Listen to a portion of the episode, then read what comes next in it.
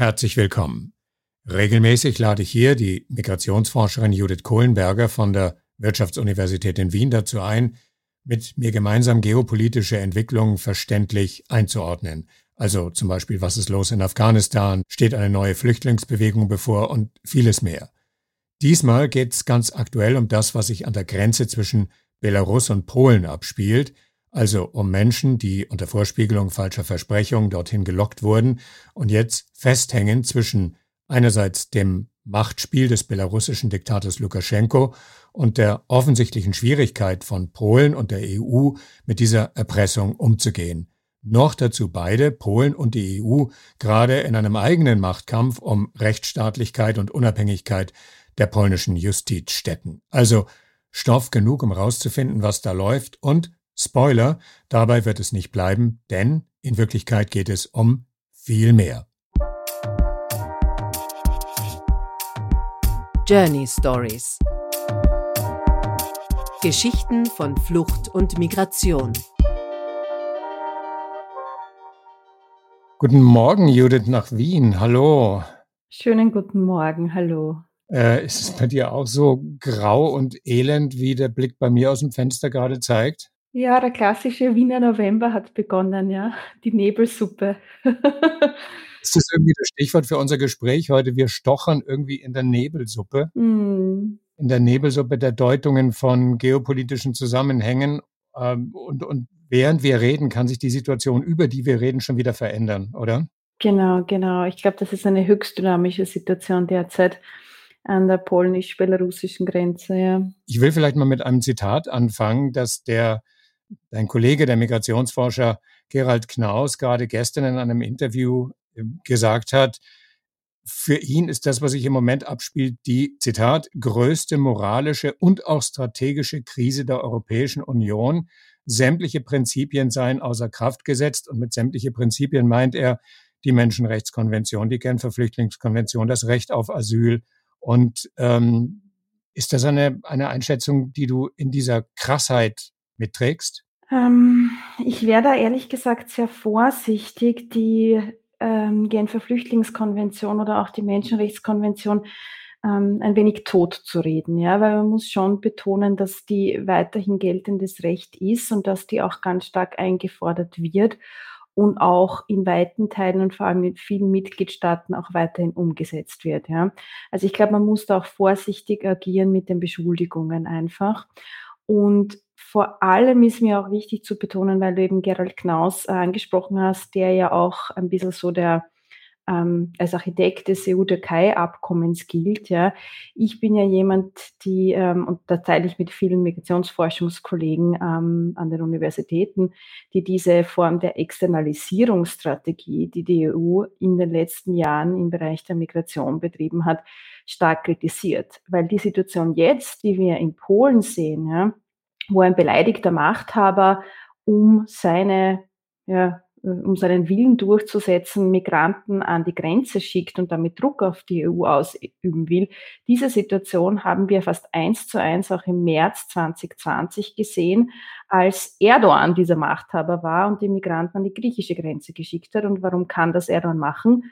Und ich sage jetzt bewusst provokant formuliert, weil wir als die EU ihm mittlerweile fast vier Millionen geflüchtete Syrer in die Hand gegeben haben und uns dadurch auch erpressbar machen. Ja.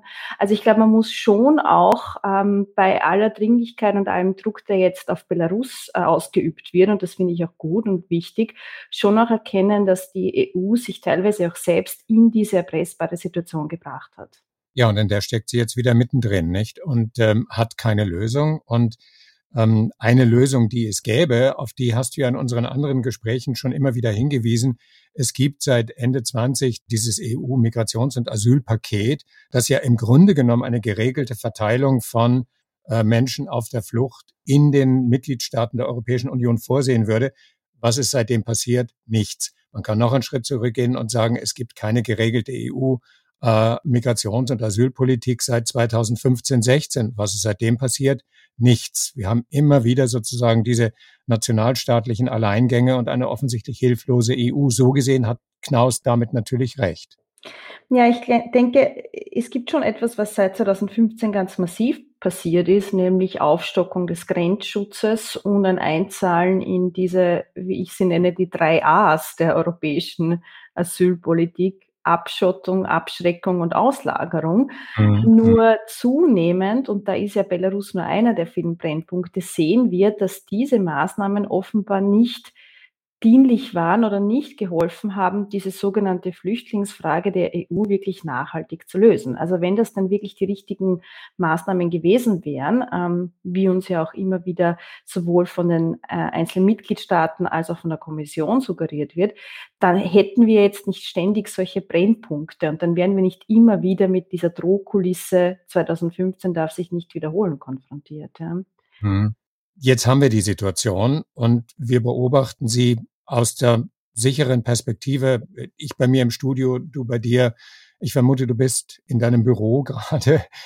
Ähm, also die Heizung ist an, die Nebelsuppe ist draußen, aber diese von uns eingangs zitierte Nebelsuppe ist brutale Realität für die Menschen, die an der Grenze festsitzen, die Pushbacks erleiden. Also das ist ja keine Vermutung, sondern das ist auf unzähligen Aufnahmen und Videomitschnitten festgehaltene Realität. Das ist die Pushbacks seitens der polnischen Sicherheitskräfte gibt. Also diese Menschen sind in Geiselhaft genommene, leidende Menschen.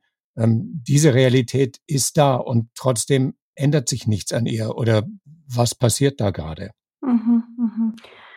Ja, also ich ähm, ich finde es auch sehr, sehr schwierig, einfach in der jetzigen Situation, weil das ist natürlich meine Aufgabe, ähm, zu verdeutlichen, was der geopolitische Hintergrund ist, wie sich die EU selbst in diese Lage manövriert hat, auch auf Diskursebene und so weiter. Aber unabhängig davon, wenn wir wirklich sozusagen die gesamte Migrationspolitik und auch die unterschiedlichen Blöcke, die da mitspielen, ausblenden, dann muss man einfach konstatieren, dass was sich da jetzt in diesem Grenzgebiet abspielt, das ist einfach eine akute humanitäre Katastrophe, in die man, das muss man auch sagen, willentlich und fast wissentlich hineingeschlittert ist, weil es wäre nicht notwendig gewesen, es so weit kommen zu lassen. Vor allem, weil wir im Grunde rein zahlenmäßig mit einer wirklich überschaubaren Anzahl von Menschen konfrontiert sind. Also im Grenzgebiet sind etwa 4000 Personen zurzeit. Es ist ein bisschen schwierig, weil natürlich auch Journalisten und Hilfsorganisationen gar nicht vorgelassen werden. Aber 4000 Personen. Man spricht von etwa 10.000 Menschen insgesamt, die noch in Belarus ansässig sind, in Minsk zum Beispiel auch gestrandet.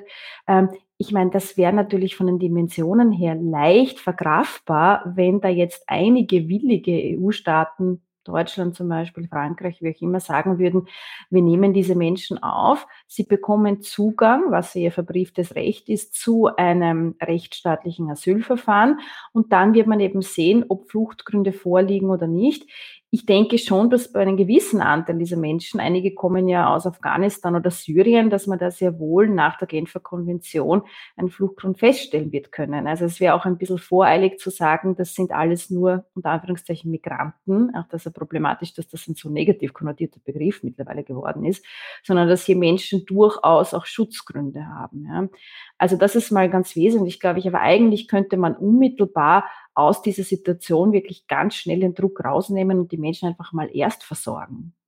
Also wenn es jetzt eine klare Reaktion seitens der EU gäbe, zum Beispiel, was wird da alles diskutiert, ähm, die Airlines zu boykottieren, die diese Menschen äh, unter Vorspiegelung falscher Tatsachen nach Minsk bringen, klare Sanktionen nicht nur zu beschließen, sondern auch durchzuführen.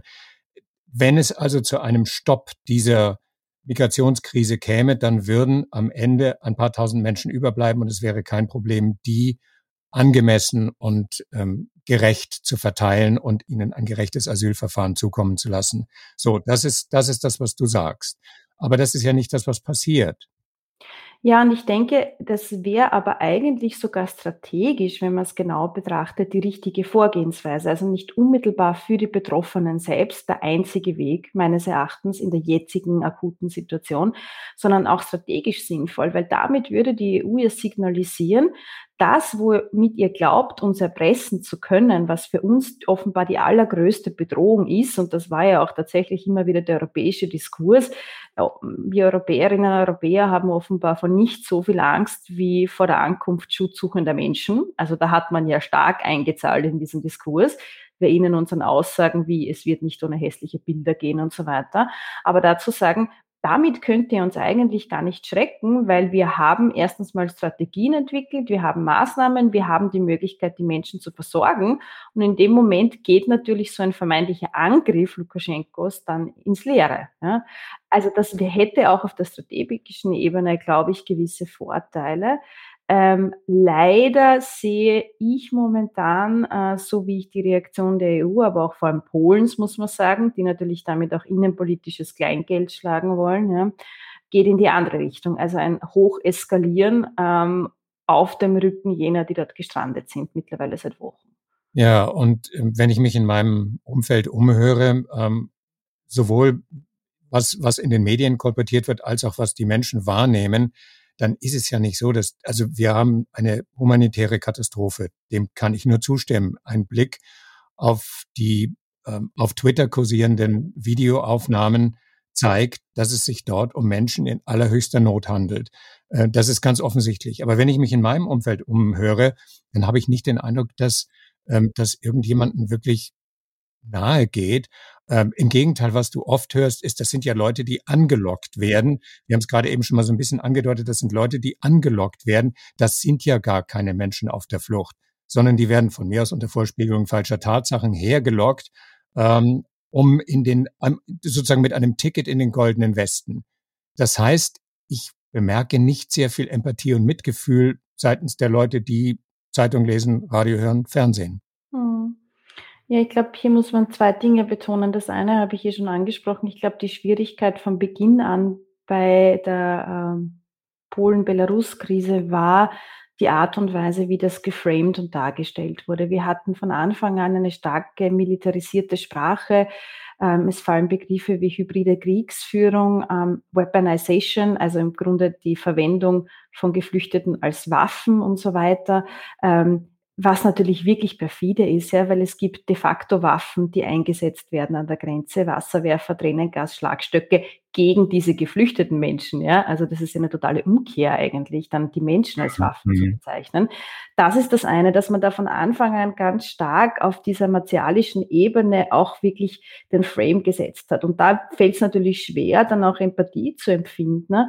Ähm, oder überhaupt anzuerkennen, dass ähm, unabhängig davon, wie so ein Asylverfahren jetzt mal ausgehen würde, dass es weiterhin das Recht darauf gibt, einen Antrag zu stellen auf europäischem Boden. Ja, genau das sagte die Genfer Konvention.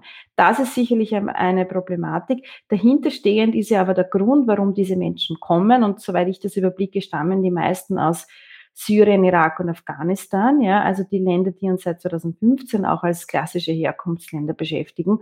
Ähm, das heißt, der Grund, warum Menschen ihre Heimat verlassen, viele werden auch eine Zeit lang in Transitländern gewesen sein und so weiter, ähm, die auch nicht unbedingt sicher sind, muss man dazu sagen, ist ja, weil die Fluchtursachen weiterhin bestehen ähm, und weil die Heimatländer wie Afghanistan und Syrien weiterhin vom Krieg zerrüttet sind, weil viele Menschen auch Angst vor persönlicher Verfolgung haben. Und das löse ich natürlich nicht damit, wenn ich dann sage, naja, dann baue ich halt, was jetzt momentan die Maßnahme ist, die im Raum steht, dann baue ich eine physische Mauer, ähm, damit es überhaupt kein Vorankommen mehr gibt. Ja. Mhm. Also eine physische Mauer mag es jetzt an der Grenze von ähm, Polen zu Belarus nicht geben, aber physischen Stacheldraht, den mhm. gibt es. Und die verzweifelten Versuche auf der anderen Seite, den sozusagen einzureißen. Ähm, ich habe gerade heute Morgen gehört, dass ähm, Einerseits werden Leute von, von belarussischen Soldaten, nachdem sie in Minsk angekommen sind und glauben, dass sie jetzt quasi eine freie Passage bekommen, äh, sie werden dann mit der Realität konfrontiert, sie werden sozusagen in den Wald getrieben äh, mit, mit vorgehaltener Waffe, irren dort umher, kommen dann irgendwann zur Grenze und siehe da, dieselben Soldaten sind auf einmal wieder da mit Bolzenschneidern und schneiden ihnen den Zaun auf, damit sie äh, irgendwie durchkommen können. Also diese Perfidie, mhm. die sich mhm. da gerade abspielt, ist ja an Ungeheuerlichkeit nicht wirklich zu überbieten.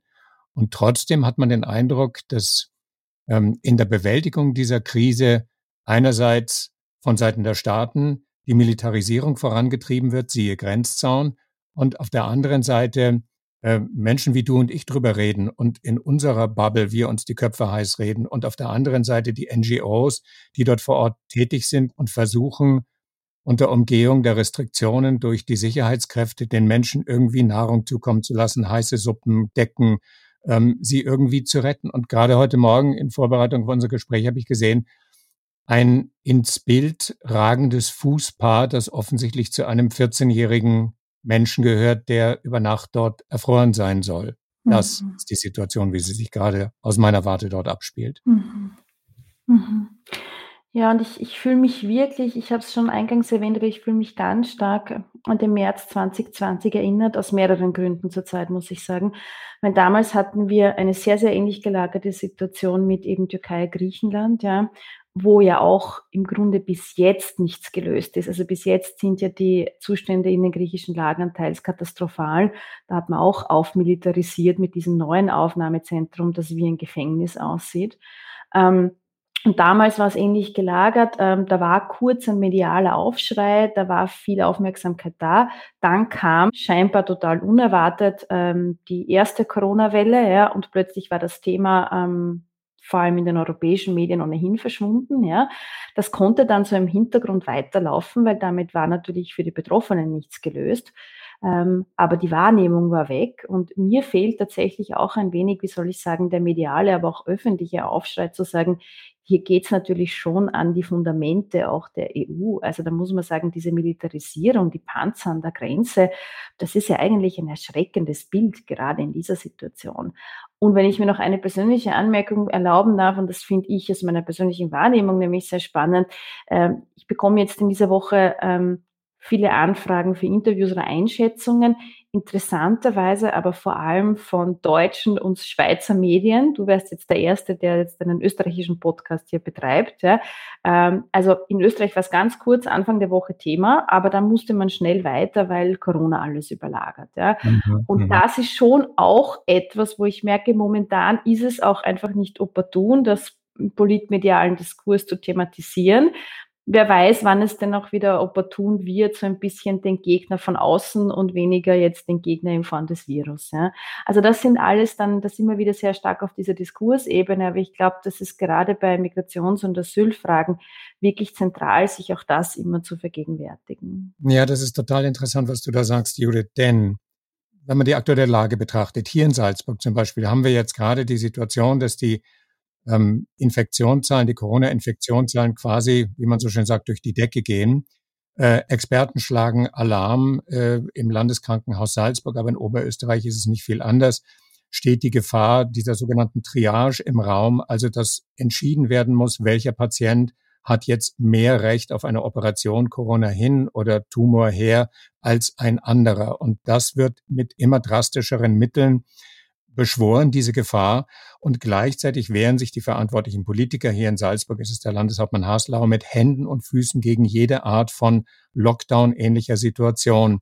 Aus Angst unter anderem auch von heftiger Gegenwehr seitens der Bevölkerung. Und auf der dritten Seite hast du eine Umweltkonferenz, äh, die COP26 in Glasgow, die jetzt in die, in die Endphase geht.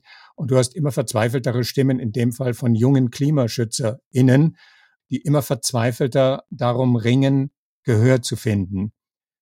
Also Wissenschaftler, die offensichtlich kein Gehör mehr finden, junge Klimaaktivistinnen, die kein Gehör finden, NGOs, die verzweifelt um Hilfe rufen, was die Situation in Belarus und an der polnischen Grenze angeht und anderswo.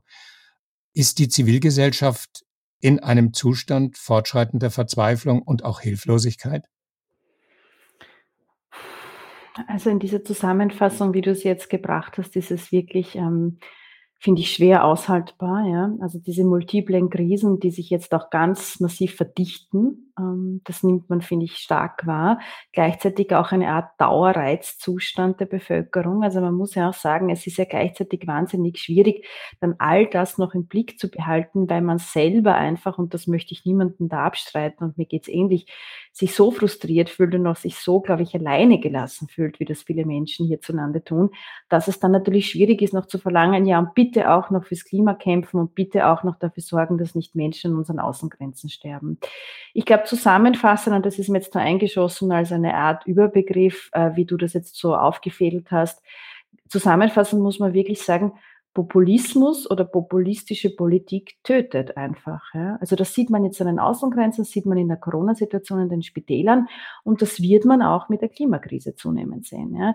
Und ich glaube, was es jetzt brauchen würde bei all diesen Krisen, und dann könnte man noch endlos weiter, da, da kommt es natürlich auch zu Sekundärkrisen unter Anführungszeichen und auch zu Verwebungen und Zusammenhängen wie der Tatsache, dass durch klimatische Veränderungen auch wieder Migrationsbewegungen ausgelöst werden. Ja. Mhm. Aber ich glaube, dahinterstehend zeichnet sich immer stärker ab, dass es gerade bei diesen großen Herausforderungen, ähm, denen wir uns jetzt, mit denen wir uns jetzt konfrontiert sehen, dass es da zunehmend auch eine Politik benötigen würde, die ähm, erstens verantwortungsvoll agiert, zweitens auch sich traut, unpopuläre Maßnahmen zu setzen, weil sie notwendig sind und weil sie de facto Menschenleben retten.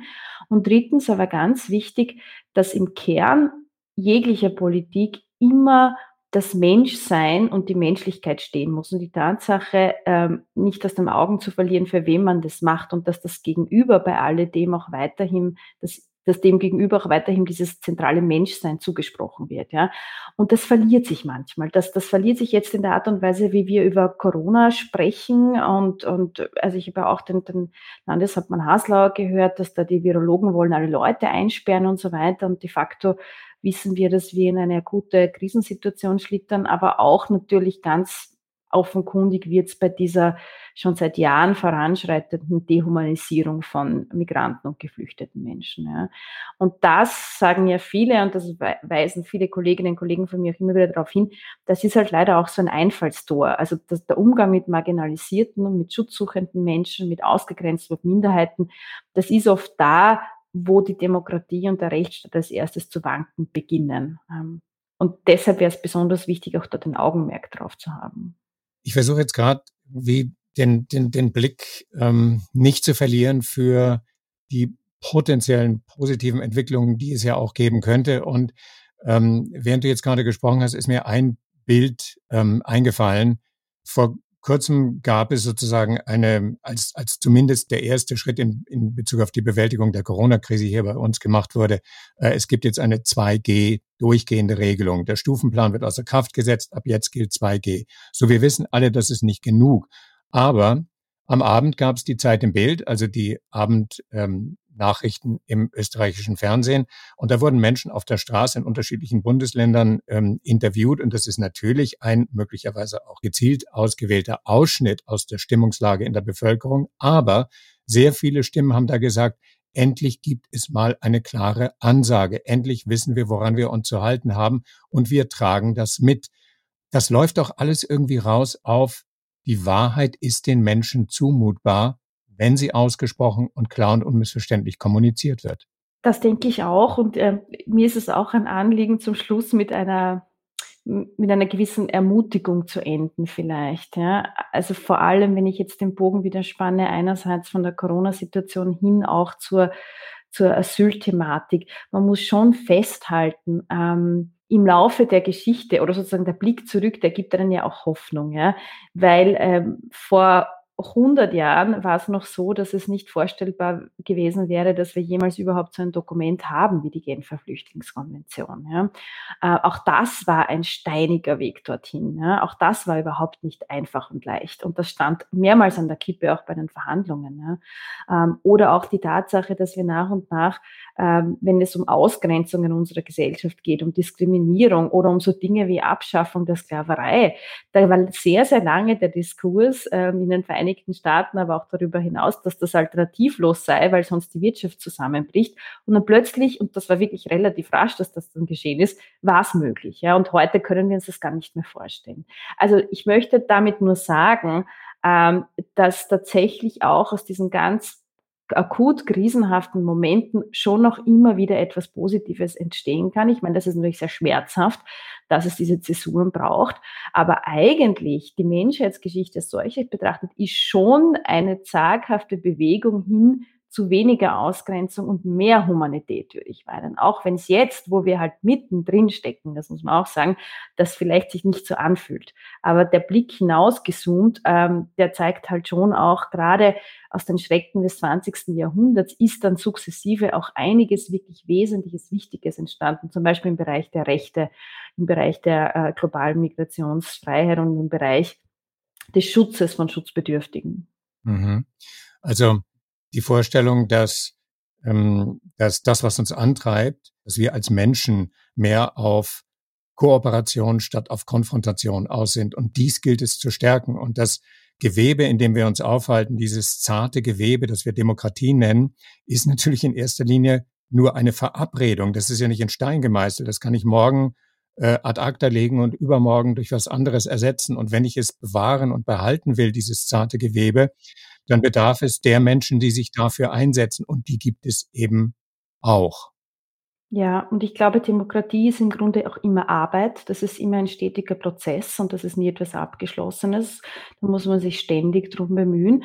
Ähm, und ich bezeichne sowas wie, wie diese Konflikte oder Auseinandersetzungen. Ich glaube, die sind bis zu einem gewissen Schritt schon notwendig, weil sie die Art Wachstumsschmerzen sind, die es halt dann auch braucht, um zu einer vielleicht neuen Ebene zu kommen und zu etwas größeren Gemeinsamen zu kommen. Ja, das ist schmerzhaft, das tut weh, das kennt man auch im höchstpersönlichen Bereich, wenn man sich wortwörtlich zusammenraufen soll. Ähm, aber daraus kann schon auch wiederum etwas Positiveres entstehen. Und ich glaube oder ich würde vermuten und wie soll ich sagen, ich versuche ein bisschen so diesen affirmativen Blick jetzt auf die jetzige Situation, die sicherlich für viele sehr belastend ist auf vielen Ebenen, dass man daraus schon auch eine gewisse Hoffnung für die Zukunft schöpfen kann. Jetzt sind wir halt sehr in der Talsohle. Ähm, aber vielleicht ist es auch ein bisschen so ne, ähm, Schwung holen für, für den Aufstieg danach. Ja, das finde ich ganz interessant. Die Vorstellung, dass ich den Zahnarztbesuch, obwohl ich weiß, er ist notwendig, immer wieder aufschiebe und immer wieder aufschiebe, bis es in Anführungszeichen zu spät ist. Und dann gehe ich hin und dann bedarf es möglicherweise auch einer eines operativen Eingriffs, einer Kiefernoperation oder vielleicht ist es gar nicht so schlimm, wie ich mir vorgestellt habe. Tatsache ist, wenn ich beim Zahnarzt wieder rausgebe, bin ich extrem erleichtert, es endlich getan zu haben. Und dieser, dieser, dieser Prozess, soll ich, soll ich nicht gehen, was passiert, wenn ich es tue? In dem stecken wir gerade mittendrin. Deswegen ist es so schwer, da raus zu zoomen und zu sagen, der Moment, wenn ich beim Zahnarzt rausgehe, um in diesem Bild zu bleiben, äh, der steht uns bevor und dann geht's uns miteinander auch als Gesellschaft besser, oder? Und ich glaube, genau das wäre es eigentlich, dass wir jetzt nicht mehr weiterkommen mit reiner Symptombekämpfung. Jetzt muss man an die Wurzel des Problems. Ich finde dein Bild sehr schön, ja. Also, und äh, ich finde halt, um jetzt wieder den Bogen zu schließen zu, zu Polen, Belarus und der Asylpolitik, das, was wir seit 2015 betrieben haben, war ja Symptombekämpfung, nicht? Also wir bauen halt Mauern, Mauern, Mauern. Dadurch, also im metaphorischen Sinne jetzt physisch hatten wir weniger Mauern gebaut, aber Grenzschutz im übertragenen Sinne ist natürlich eine Mauer, die gebaut wird. Abschottung, Abwehr. Ähm, damit wurde aber die grundlegende Wurzel oder Ursache des Problems auch nicht gelöst. Ja. Das eine ist natürlich Fluchtursachen und Herkunftsländer, das andere ist aber auch in einer globalisierten Welt mit einer Klimakrise am Horizont wird Europa auch überlegen müssen, wie man mit einer geordneten Aufnahme von Schutzsuchenden umgeht. Wir können einfach nicht sagen, wir haben im Grunde, indem wir auch einen Großteil der Ressourcen dieser Welt verbraucht haben und damit unseren Wohlstand geschaffen haben, wir grenzen uns jetzt ab ja, in unserer Festung. Ich glaube, das kann es auch perspektivisch nicht sein. Und ich glaube, in dieser sehr schmerzhaften Phase sind wir jetzt. Die Symptombekämpfung hilft nicht mehr, jetzt muss es an die Wurzel gehen. Damit haben wir es ausgesprochen, Judith, und ähm, möge unsere Botschaft Gehör finden, oder? Ganz genau, das wünschen wir uns, ja. Ja, das wünschen wir uns gegenseitig. Und ähm, gleichzeitig ist es aber auch, ähm, und das finde ich sehr schön, eine, eine Aufforderung und eine Ermutigung und eine Ermächtigungsaufforderung an die Menschen, die uns in diesem Moment zuhören, und sich durch uns nicht nur sozusagen in ihrer depressiven Phase verstärkt fühlen, sondern in dem Blick, der sich weitet für das, was danach kommt. Und ähm, das ausgesprochen zu haben, Judith, dafür danke ich dir herzlich. Immer wieder ein Gewinn, dich bei uns im Podcast begrüßen zu dürfen. Und es, wir werden noch viel zu besprechen haben. Also in diesem Sinne, danke dir für heute und bis bald. Vielen Dank, bis bald. Journey Stories Geschichten von Flucht und Migration